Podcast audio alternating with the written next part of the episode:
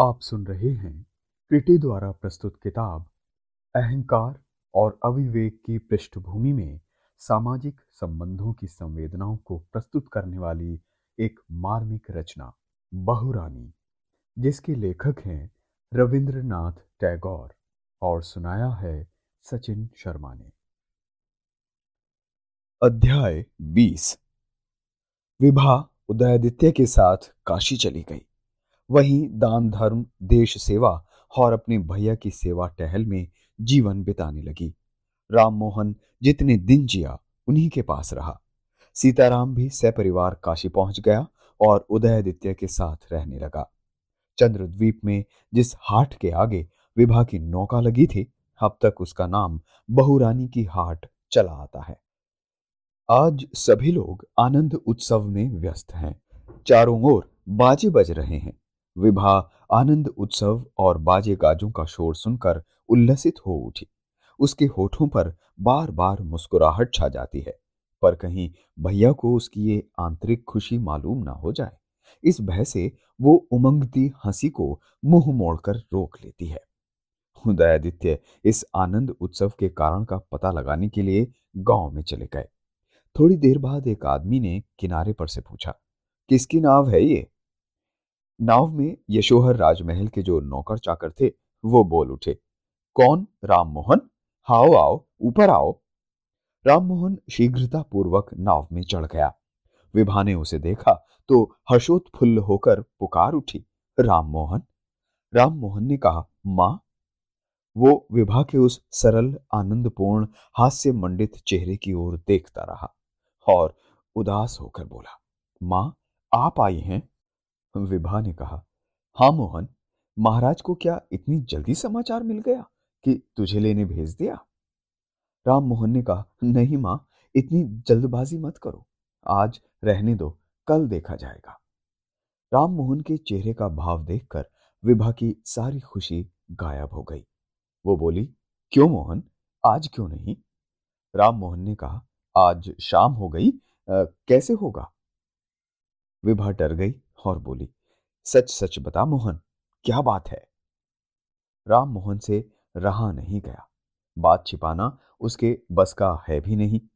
वहीं बैठ गया और आँसू भरी आँखों से देखता हुआ बोला, माँ जी, आज आपके राज्य में आपके लिए जगह नहीं रही। आज महाराज दूसरा विवाह कर रहे हैं।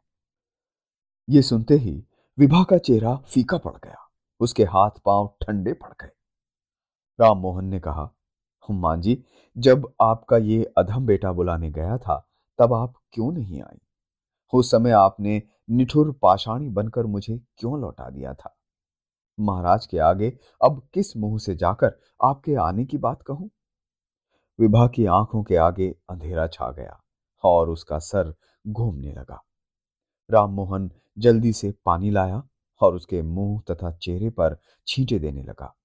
थोड़ी देर में विभा को होश आया। वो उठकर बैठ गई। एक ही आघात से उसका समस्त संसार छिन्न भिन्न हो गया। स्वामी के राज्य में आकर राजधानी के समीप पहुंचकर राजपुरी के द्वार पर त्रिषित हृदय विभा की समस्त आशाएँ मरीचिका की भांति विलीन हो गई। विभा ने व्याकुल होकर कहा, लेकिन उन्होंने तो मुझे चिट्ठी लिखकर बुलाया था। क्या मेरे आने में बहुत देर हो गई? मोहन ने कहा, देर तो हो ही गई है। विभा ने अधीर होकर कहा, क्या एक बार और क्षमा नहीं करेंगे? मोहन ने सिर हिलाकर कहा अब क्षमा कैसी? विभा ने कहा, मोहन, मैं केवल एक बार उनके दर्शन करना चाहती हूँ। वो ये कहते कहते रो पड़ी। राम मोहन ने अपने आँसू पहुँचते हुए कहा, आज रहने दो माँ जी। विभा ने कहा, नहीं मोहन, मैं आज ही उन्हें देखने के लिए जाऊँगी।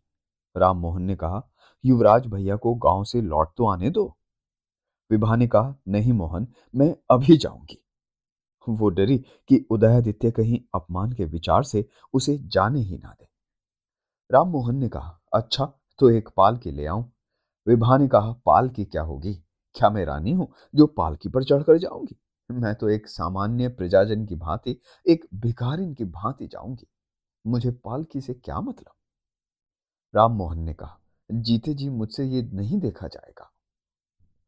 विभा ने कातर होकर कहा, मोहन, तेरे पाँव पड़ती हूँ, बाधा मत दे, पहले ही बहुत देर हो गई है राम मोहन ने व्यथित होकर कहा, जैसी तुम्हारी आज्ञा।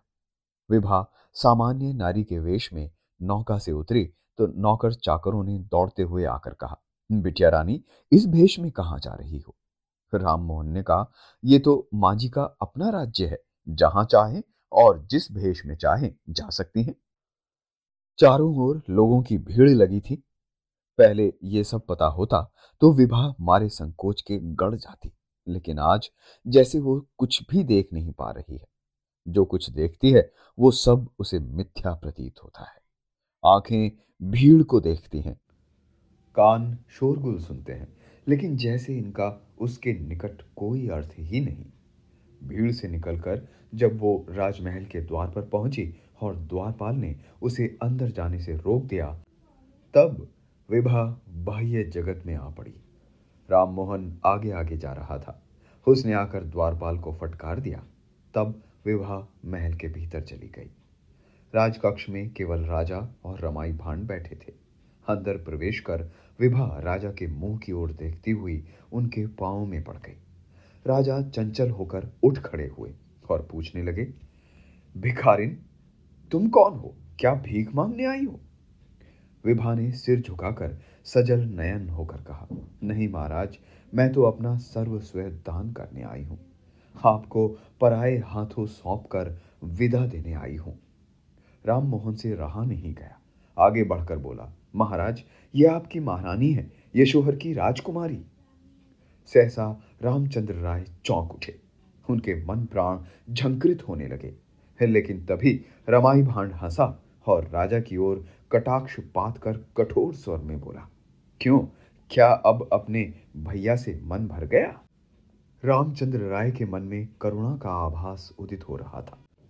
किंतु फिर भी वो आदत के अनुसार रमाई भांड के व्यंग पर निष्ठुरता पूर्वक हंस दिए विभा के सर पर मानो एक साथ हज़ारों वज्र टूट पड़े।